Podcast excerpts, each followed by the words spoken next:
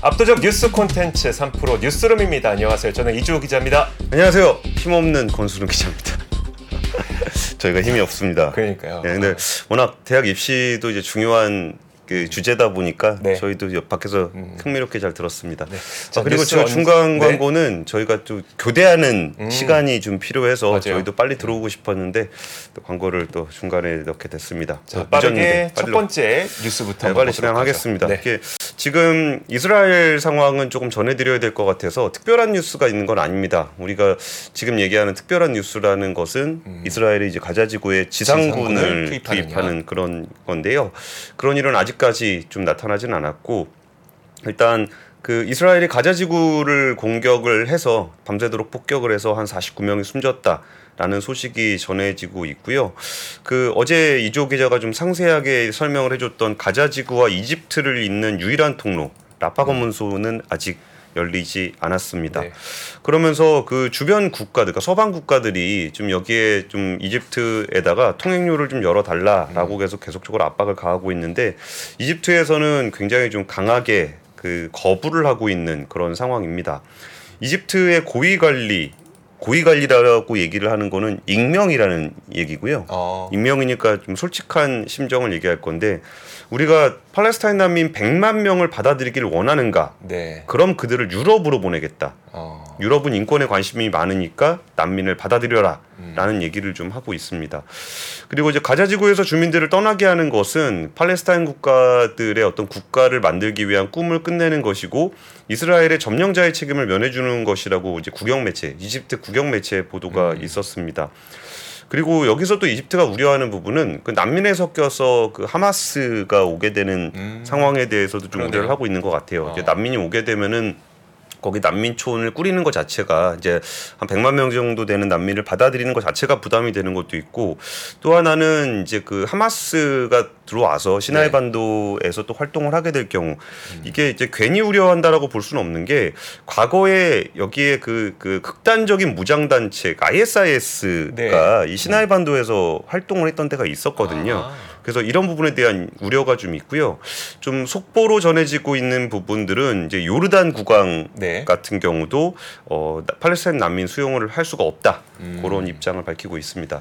그리고 미국 상황을 보면은 이제 민주당 하원 의원 다섯 명이 어, 가자지구의 즉각적인 휴전을 위해 노력하라고 행정부에 촉구하는 결의안을 냈습니다. 네. 이게 그 문장만 보면은 별 얘기 아닌 것처럼 보이잖아요. 네. 근데 이 문장 속에 굉장히 치열한 민주당 내 갈등이 숨어 있습니다. 다시 한 번만 읽어 주시겠어요? 가자 지구에서 즉각적인 휴전을 위해 노력하라. 네. 그러니까 이게 뭐냐면은 이전까지만 하더라도 이제 그 이스라엘이 이제 먼저 공격을 당했잖아요. 네. 그러니까 가자 지구를 공격하는 부분에 대해서는 이제 어느 정도 여론이 형성이 됐었어요. 네. 근데 지금 즉각적인 휴전을 하라는 얘기는 이스라엘로 하여금 가자 지구에 대한 공격을 하지 말라라는 겁니다. 그렇죠. 그러면 이제 그 민주당 내에서 이게 갈라지게 되면은 이게 그 바이든 대통령 입장에서도 굉장히 곤란한 상황이 되는 거예요. 네. 그러니까 이스라엘에 대한 지지 표명을 했고 말은 너무 끔찍한 상황으로 가진 않아야 될 것이다라고 얘기를 하고는 있는데 이게 이제 공화당 쪽에서는 이제 무조건 음. 공격을 하라는 쪽의 의견들로 통일이 되는 반면에 네. 민주당 내에서는 여기서 좀 갈등이 생기게 되면은 아, 여기서 좀 민주당들의 이제 내년 대선을 앞둔 지지 세력 결집이 좀 어려워지는 네. 그런 상황들이 좀 이어지고 있어서 민주당 내에서는 또 이제 진보 성향 의원들이 바이든 행정부의 애매한 행보에 대해서 비판을 하고 있다라는 얘기가 좀 있습니다.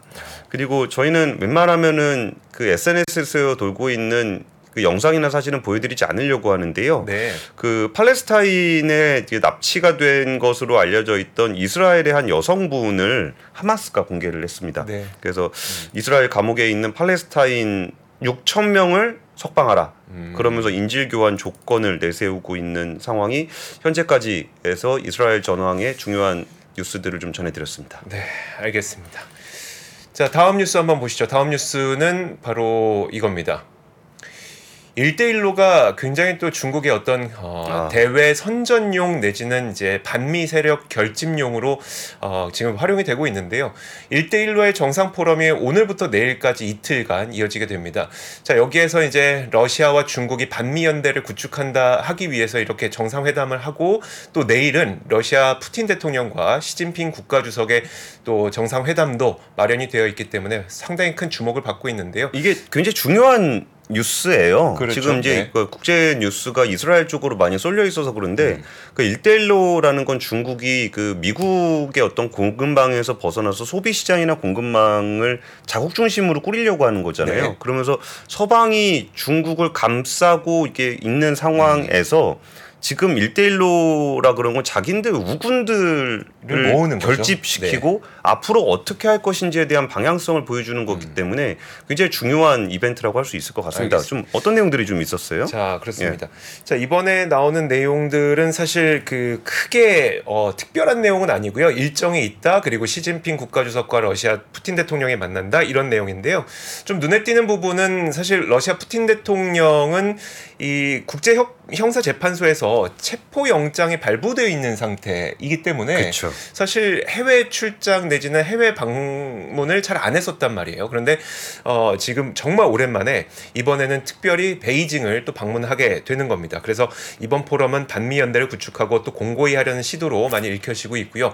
자 이제 내일 어떤 내용이 나오는지는 좀 두고 봐야 되겠습니다만 어, 일단 그 미국의 어, 무- 미국의 경제권을 이 반대하기 위해서 중국의 중국을 중심으로 새로운 경제 이 권이 생기게 되는 거잖아요. 1대1로라고 하는 것이. 예. 자, 그러다 보니까 이것에 대항해서 그런지 또 뉴욕 타임즈에서는 지금 1대1로가 가져온 부채 늪에 빠진 국가들을 좀 조망을 했습니다.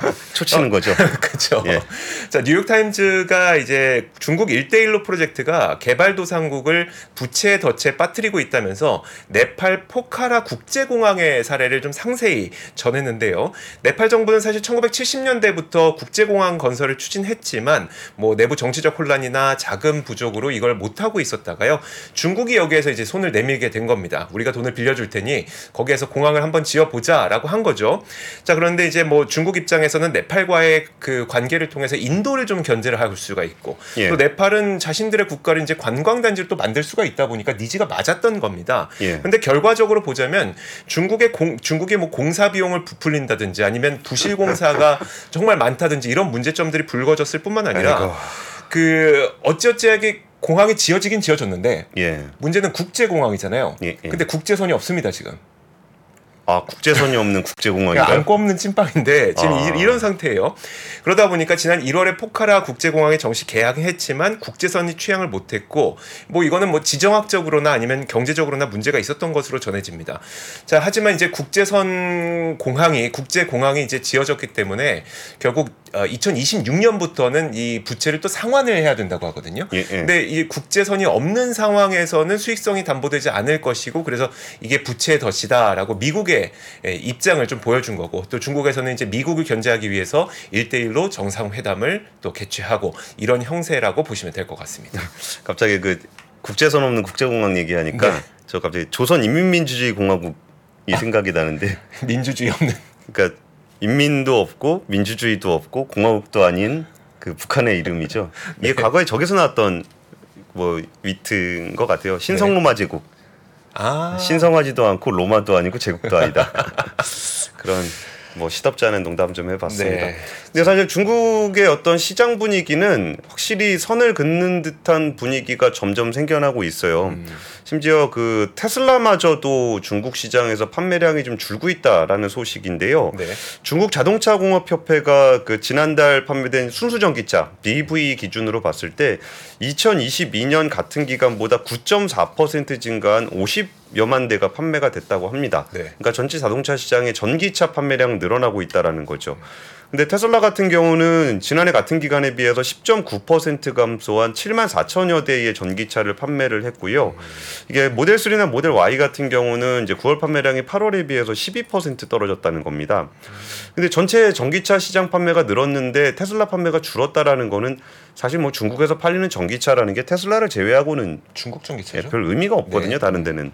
그래서 BYD가 1위를 했는데 여기가 15, 15만 1,100대를 팔았습니다. 네. 그럼 아까 테슬라가 7만 4천 대를 팔았으니까 BYD의 순전기차가 15만 대, 두 배가 넘게 팔렸던 거예요. 순수전기차 말씀하시는 거죠? 예, 예, BEV. 어. 예, 순수전기차만 얘기하는 겁니다. 네. 물론 이제 BYD의 전기차와 테슬라의 전기차가 같은 세그먼트는 아니에요. 네. BYD가 훨씬 저렴한 전기차가 좀 많기 때문에 판매 대수만으로 평가할 수는 없는데 어쨌든 이게 진짜 사실 그 중국 시장에서 그나마라도 버티고 있던 데가 테슬라였었거든요. 네.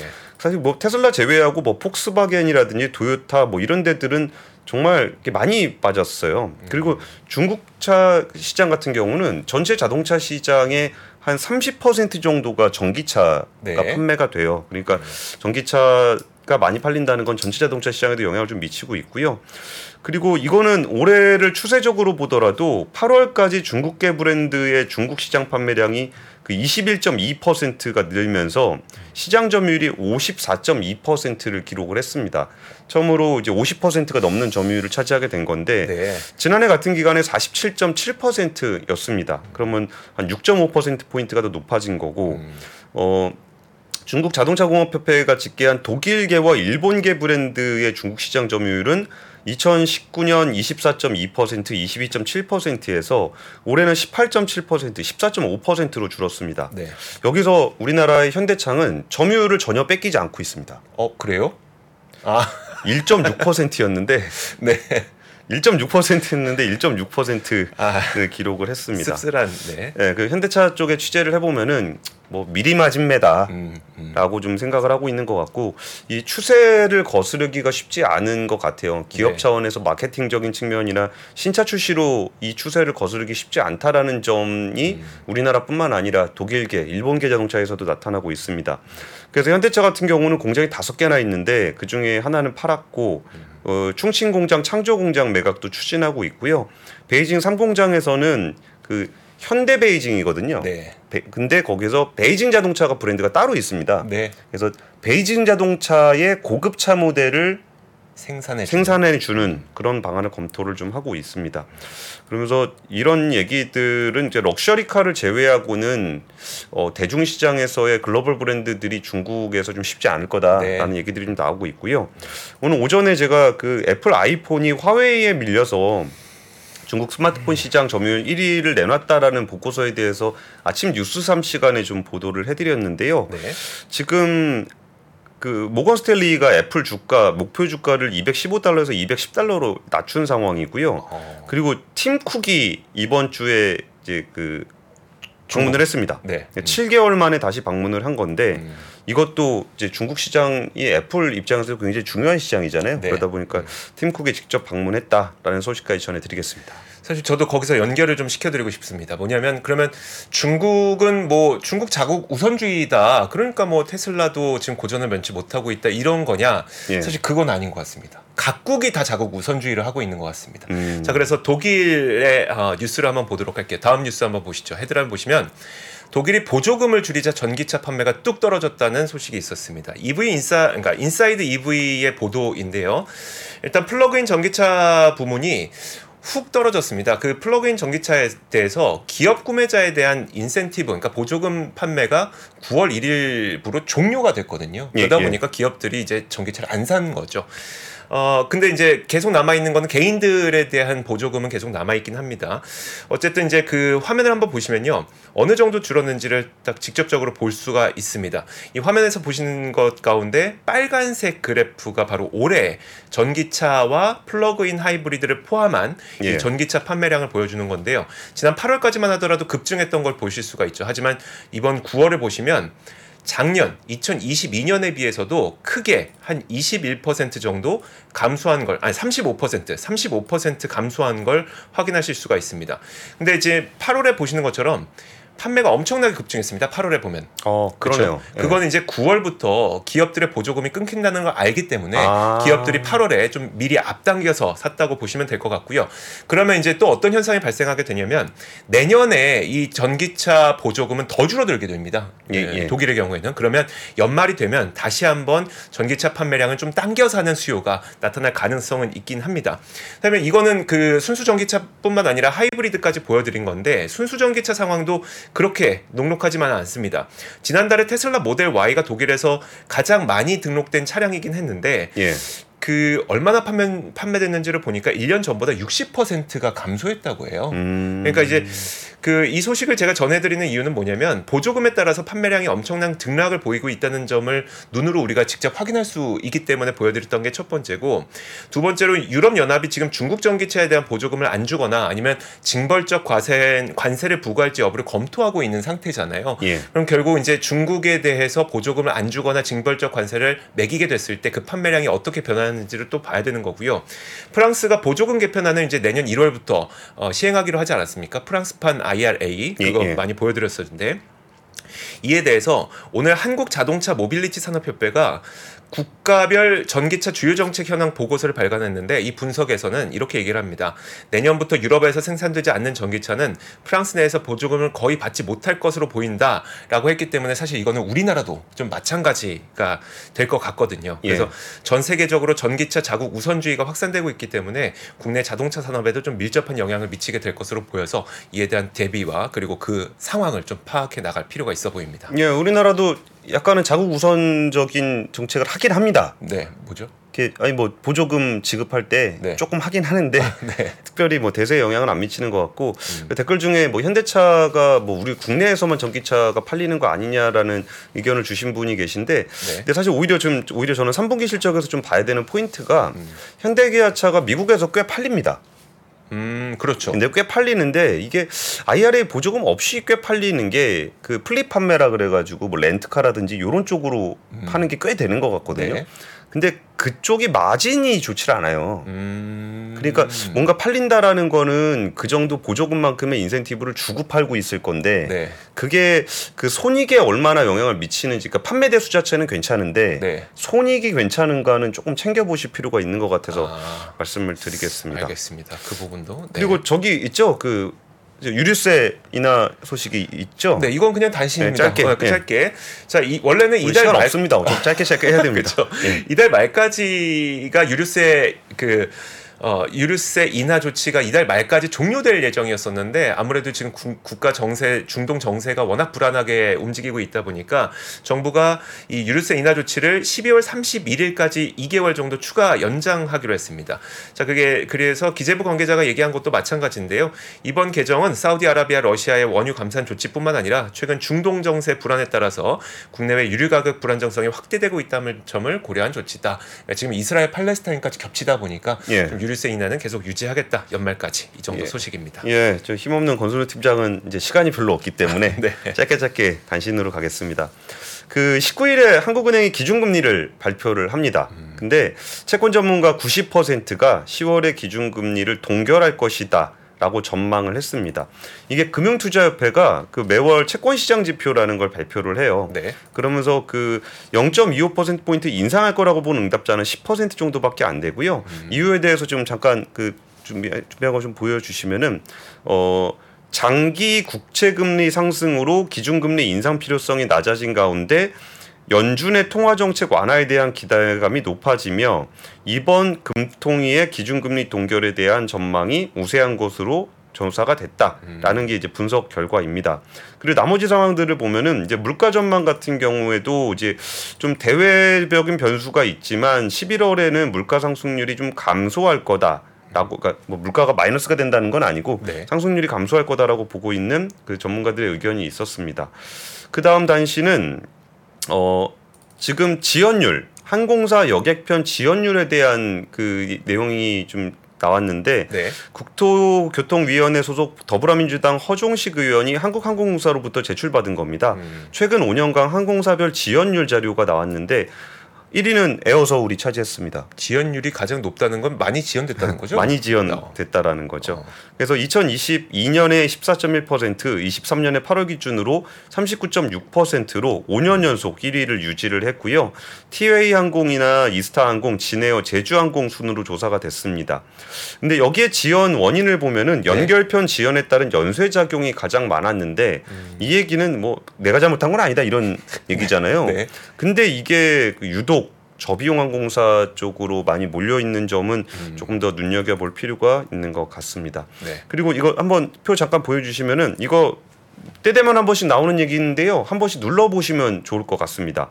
예탁결제원의 미수령 주식 찾아주기 캠페인이라는 게 있어요. 그러면 이건 주통 뉴스 헤드라인이 뭐라고 나오냐면 네. 뭐 잊고 지냈는데 헉 몇 억 뭐 이런 거. 어, 뭐 몇 억 돌아왔다 뭐 이런 식의 보도가 많이 나와요. 그럼 나도 예, 이게 이제 예탁결제원의 미수령 주식 찾아주기 캠페인인데 네. 이번에 그 주식 24억 원을 반환했다고 합니다. 그러면서 이번에 사례로 나왔던 거는 이제 그 어르신들이에요. 노, 노인 부부인데 고령 부부인데 그 배당금 안 받은 게 3,800만 원이 있더라. 어. 그리고 여기에 무상증자 주식도 있어서 이것까지 더하면은 7,100만 원이 되더라라는 네. 얘기입니다. 그래서 저도 한번 눌러봤는데 아까 네. 보셨죠? 아 이거 권 팀장님 겁니까? 예, 제 겁니다. 어, 화면 다시 한번 보시죠. 그렇게 어렵지 않으니까 한번 눌러 보시죠. 조회 내역이 없습니다. 조회 내역이 없다라는 소식까지 전해드리면서 오늘 뉴스룸 마무리하도록 하겠습니다. 자, 3프로 뉴스룸이었고요. 저희는 내일 또 오도록 하겠습니다. 아, 오늘도 좋은, 좋은 저녁 보내시길 바랄게요. 고맙습니다. 감사합니다.